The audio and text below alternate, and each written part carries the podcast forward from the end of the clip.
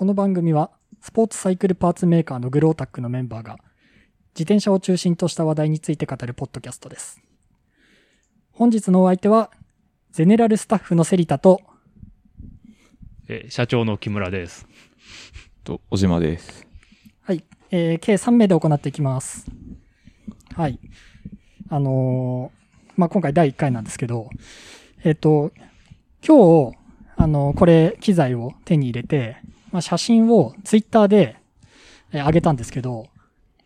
これは何に使うんでしょうっていう風にちょっと書いたら、一人はもうポッドキャストって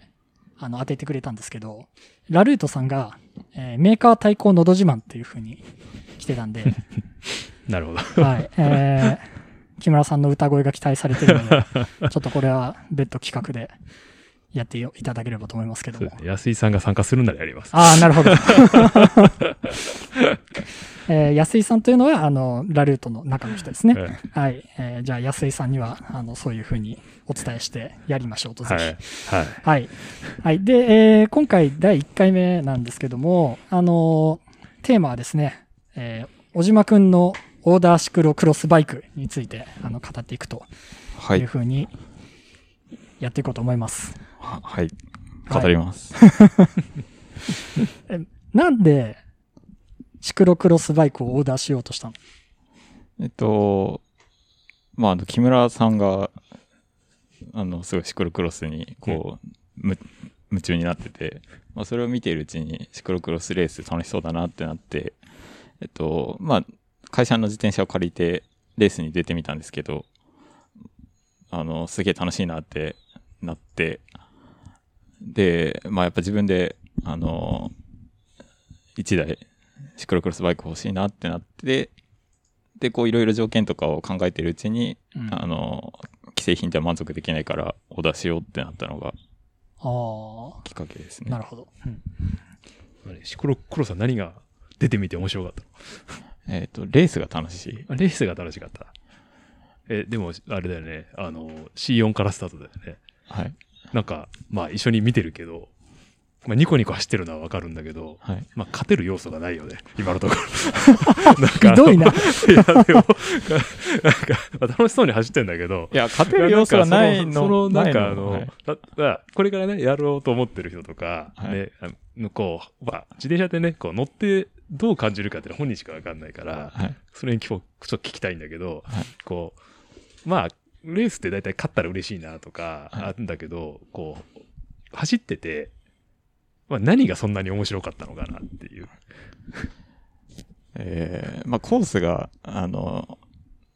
全然単調じゃないじゃないですか。いろんなテクニックが必要とされるところがあったり、あと天気によって路面の状況が変わるようなところだったり。それが走っててまず自分が楽しいってのもありますし、シクロクロスって速度域がゆっくりなので、周りがよく見えると、で、応援とかが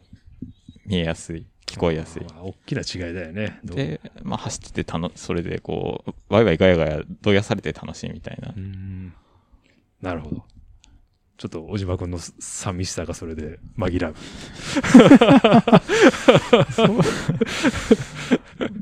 そういうことなのかなるほどね。木村さんはシクロクロス、結構長くやられてると思うんですけど、木村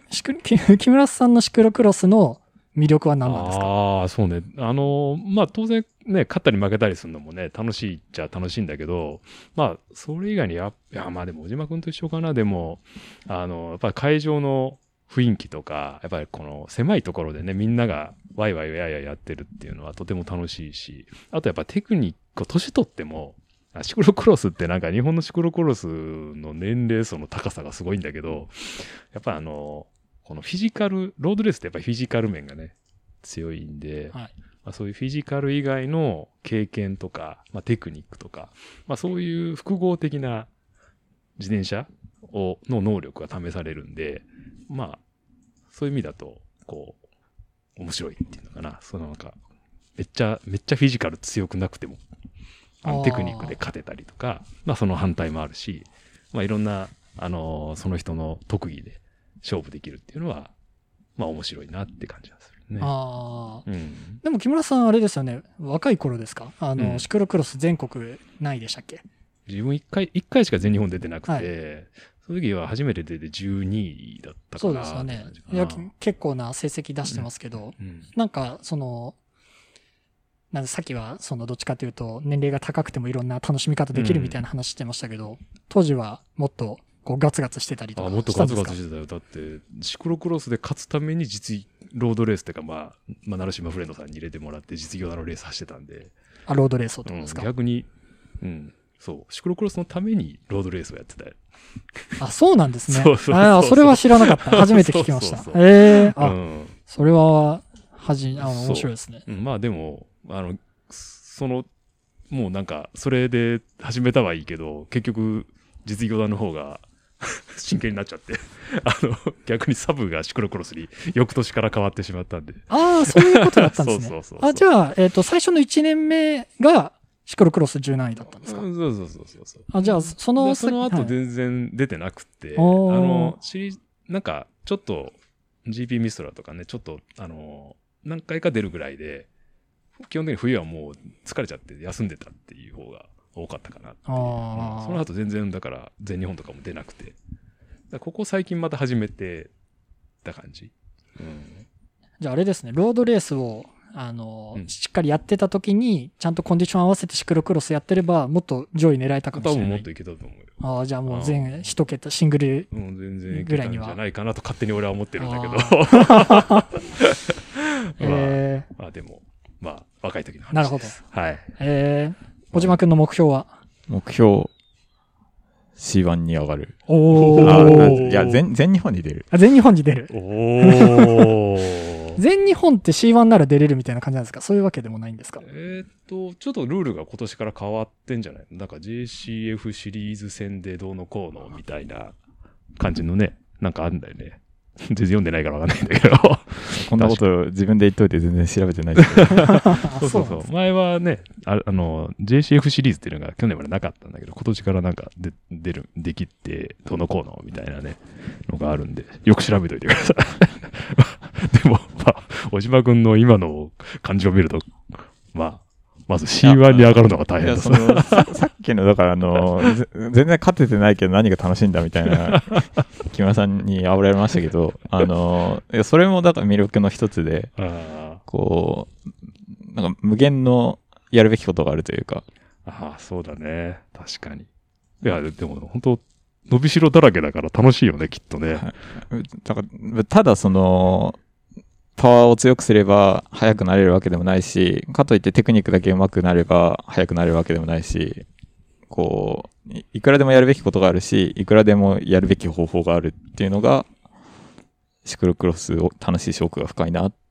ていう感じる一つかなと思います。いやでも真面目に練習して一緒に練習してても本当に真面目にもうずっとやってるんで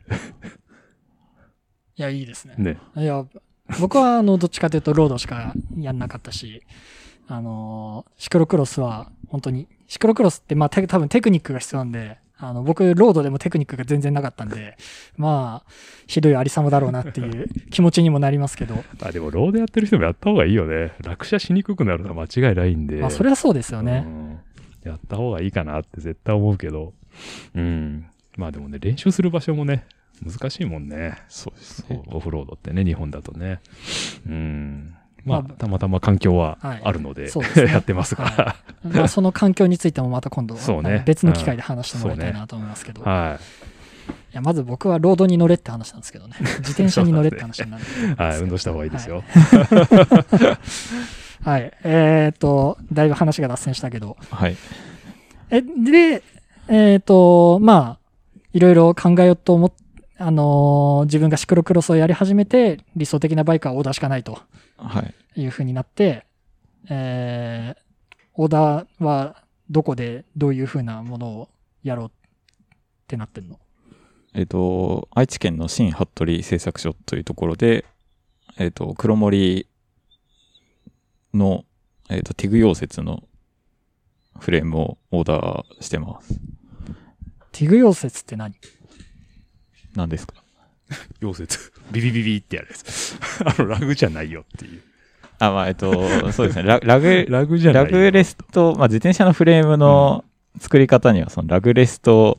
ラグというのがまず大きくあると思うんですけど、うん、そのラグを使わない作り方の中でも作り方、うん、そうそう、ラグ使わないでパイプ突き合わせてそこをビビッとこう電気溶接するっていう感じだよね。はい、あそこにフィレット乗せないんだよね。だからまあ、ロー乗せてスムーズにするっていう感じではないだっけですね。なんか自転車的な表現をすると、うん、まあ、フィレット溶接、フィレットっていうのがあるんですけど、うんうん、まあ、それだとこう滑らかなパイプ同士がきれいにつながったような風になるんですけど、ティグ溶接はそうじゃなくて結構武骨な溶接ビードっていうあれが浮かんだ感じの、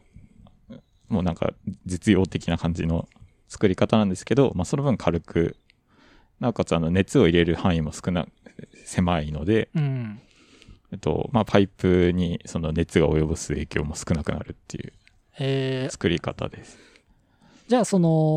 あれ何溶接だっけ？ティグ溶接じゃなくてもう一つフィレット溶接は綺麗だけど、まあ重くなりやすくて、それでちょっと熱とかで鉄の成分が変質しやすいみたいな。まあこれ難しいけどね。だからティグやってフィレット入れるやり方もあるし、要はラグっていうのはこうほらパイプのつなぎ目の応力分散とか。そこだけこう鉄が盛られるのでラグで応力集中するとか逃がせるとかねあるんで、フィレットもこう盛るのでローっていうか溶接の部材を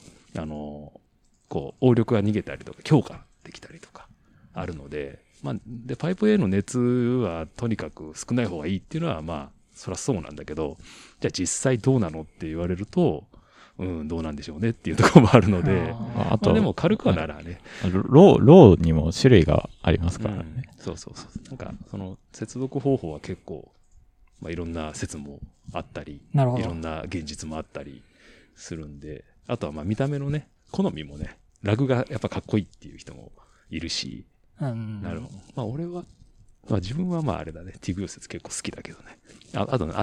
だよね。あと、スケルトンっていうかジオメトリの自由度がね、ティグ溶接高いので。ラグを使う場合だと、そのパイプの継ぎ目の角度がそのラグに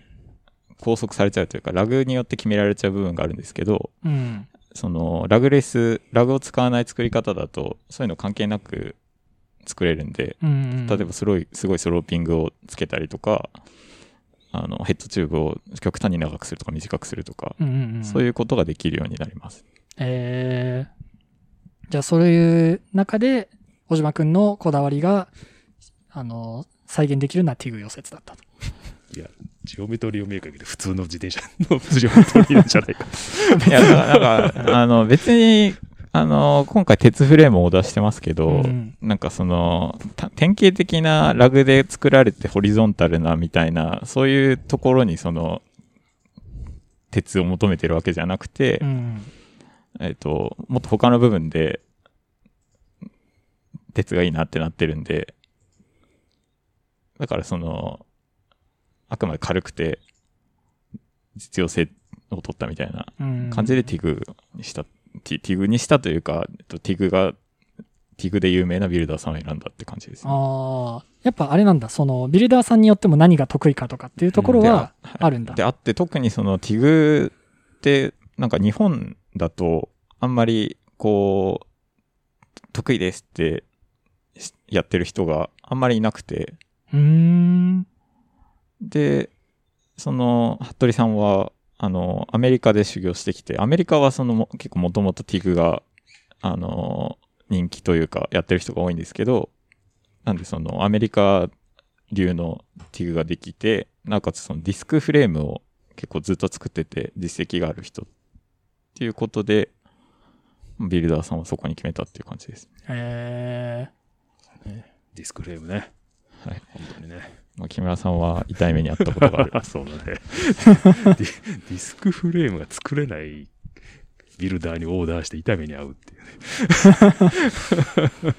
それはまたじゃあ、細かいところを、細かいところはあんまり聞かない方がいいんですかね。聞かない方がいいかもしれないですけど、ちょっとネタとしてじゃあ話をね、なんか聞いていきたいと思いますけどね。うん。まあ、鉄のフレームが乗りたかったんだよね。まあ、それもありますね。うん。まあ、なんか、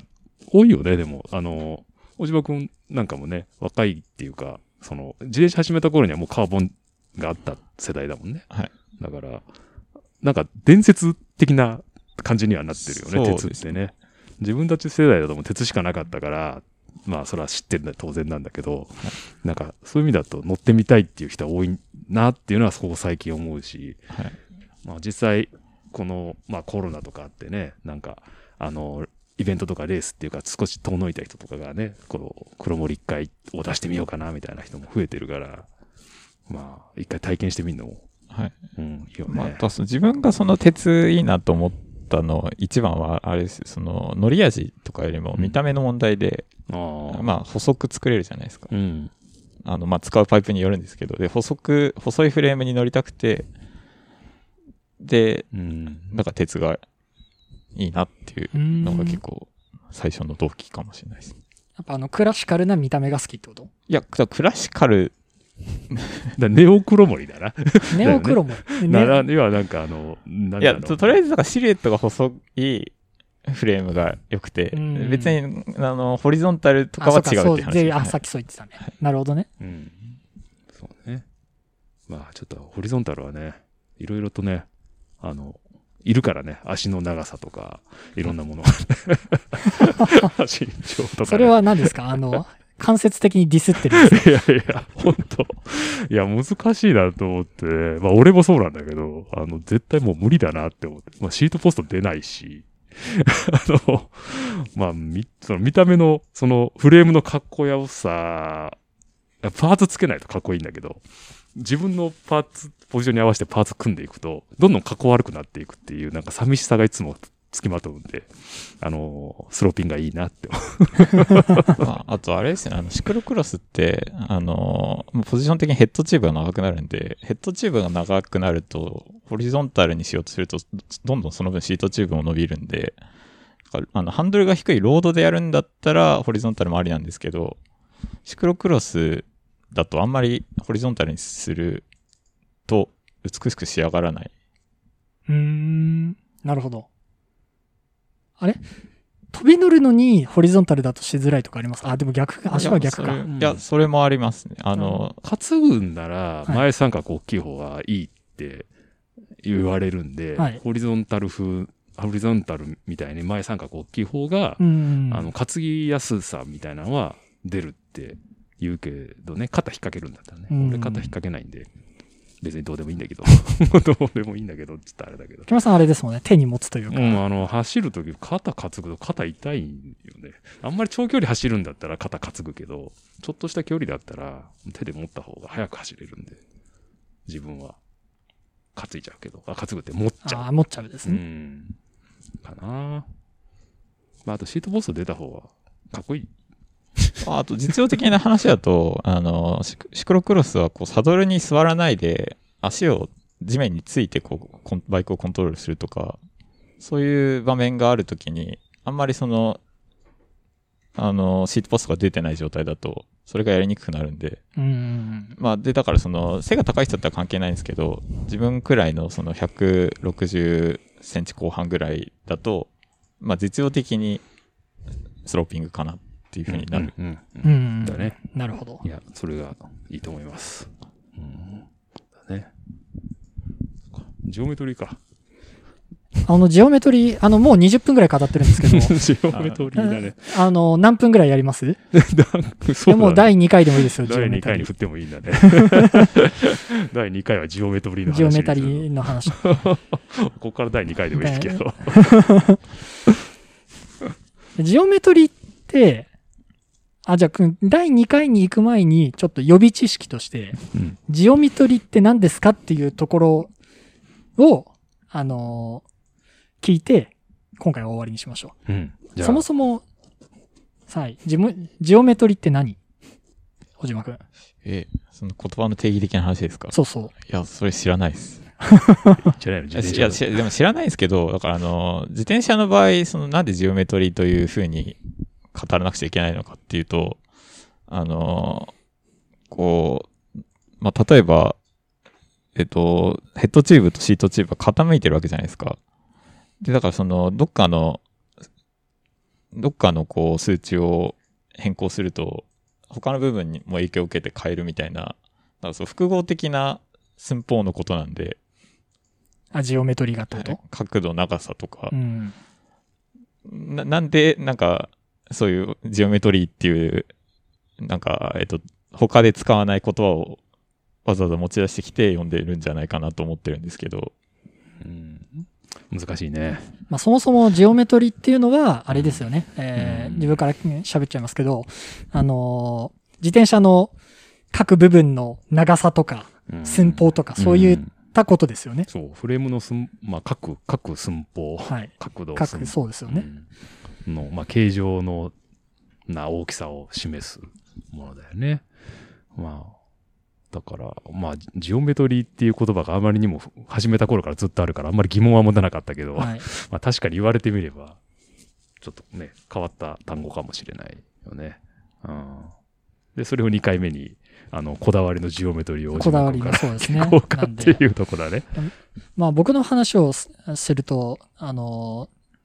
島くんの前に僕の話をすると、僕なんか完成車しか買わないので、しかも気に入った完成車、ジオメトリーを見て買うってことをしたことがないんで、そんなの体で慣れるんじゃないかって思うんですけど、そういうもんじゃないんですかね。いや、まあ間違いではないよね。だって今、まあ、確かにジオメトリーってすごい大事な要素なんだけど、まあ、今なんかね、ほらエアロブームでなんかステムとハンドルが一体型になってたりとかなんかしてて、ジオメトリーっていうか、まあ、ポジション、自転車のポジションどこ行ったんだみたいな、あと内装がね、ケーブル内装とかだってで、ステムとかなんかちょっと上げたいとかハンドル関係ポジション変えようと思ったらえらいことになっちゃうからなんかまあ、ジオメトリー含め、ポジション含め、なんか、どんどん、なんか、一番、後の、本当だって一番優先されるものなのに、どんどんやってる、後ろに回されてるんで、なんか空力が一番前っていうのもいまいちよくわかんないけど、まあなんかそういう風潮もあるんでね、なんか乗っちゃえばいいっていうのも一つの、回ではあるよね。慣れてしまえば何でもいいっていうね。まあなんで、乗り手優先だった昔からすると、今はもうフレーム優先で、まあ、それで体、乗り手が合わせてねっていう風な時代になってきてるんだと思っていて、で、まあ僕はそういう時代に自転車を乗り始めた人だと思うんで、なんかそのジオメトリーの重要さっていうのがよくわからず、来てはいるっていうところですね。そうね。比べる機会っていうのはあんまね、ないもんね。だそもそもその自転車って複数乗ったりしないじゃないですか、そんなにいっぱい。でね、いろんな複合的な要素が絡んでくるから、例えば全く同じ仕様の自転車でヘッド角度がちょっとだけ違うのを2台乗り比べるとか、はい、そういう風にしていかないとなんか体感しにくいものではあるので。そうですよね。なんかだからビルダーさんとかはすごいそういうのがやってるから、その大切さっていうのをよく語られたりとか、目にするんだけど、じゃあ一般の人の価値観としてそこがあるかって言われると、体感してないので、なかなかパッとね、なんかそうだよねっていうことが言えないんじゃないかなっていうのは、まあ、実際思うけどね。まあ、すごいでもいいジオメトリーが自分に合ってる。まあ、ジオメトリーをどうオーダーどうのこうのっていうよりは、何台か乗ってて、このフレームのすごい乗り味っていうか、すごく運転しやすいなとか、なんか、すごいヒットするなっていうジオメトリーっていうか、そのフレーム寸法みたいなのがどっかにあるから、まあ、そういう感じなのかなっていうふうに思ってもらうと、すごくわかりやすいのかなっていう気がするね。難しいよね。体感するもんなんでね。その体感がなくして、小島くんは、寸法を悩むっていうところで、ね。いや、悩んでないですよ。悩んでないの？悩んでなかったっけ？まあ、結局向こうの提案してくれる提案にお任せしようという、まあ、ことにしたんですけど、まあ、それまで悩んだ。なるほど、うん、じゃあその悩みについては次回ということで、そうだねまあ次回は、小島くんの、まあ、今回はどっちかというときっかけについてを、うん、メインに話したんで、次はオーダーしたフレームについてジオメタリとか色とかこういうところがこだわりなんだとかちょっとそういうところをね聞いていければだと思いますがいかがでしょうか。はいはいはいはいじゃあそんなところで本日はこんなところでという感じで大丈夫ですかね。はい。はい。最後にちょっと、締めというか、締めを言ってみます。このポッドキャストでは、ご意見ご感想、語ってほしい内容などを募集しております。ツイッターで、カタカナでハッシュタググロポをつけて投稿、もしくはグロータック公式アカウントのグログロくんまで DM やメンションなどでご連絡くださいと。はい。グロポっていう風な、グロータックのポッドキャストなので、略してグロポということで、やっていこうと思ってます。なんかオロナミン C にポカリスエットを混ぜて、うん、混ぜたドリンクをオロポっていう。そうなんだ。よく銭湯とかでオリジナルメニューとして出してたりするんですけど、うん、それをこう、公式化したのが、マッチっていう飲み物らしいです。マッチはオロポから来てるって、オロナミン C と、はいポカリスエットを混ぜたものがマッチなんだと。はい、自分でその混ぜて作るとほぼマッチになるんですけど、うんまあ、やっぱりマッチはちょっと調整がされてる飲み物があるらしい。いやちょっと面白い話を最後にいただきました。くだらない話だなと思ったけど勉強になりました。はい、はい以上グロータックのポッドキャストでした。さようなら。はい、ありがとうございます。ありがとうございます。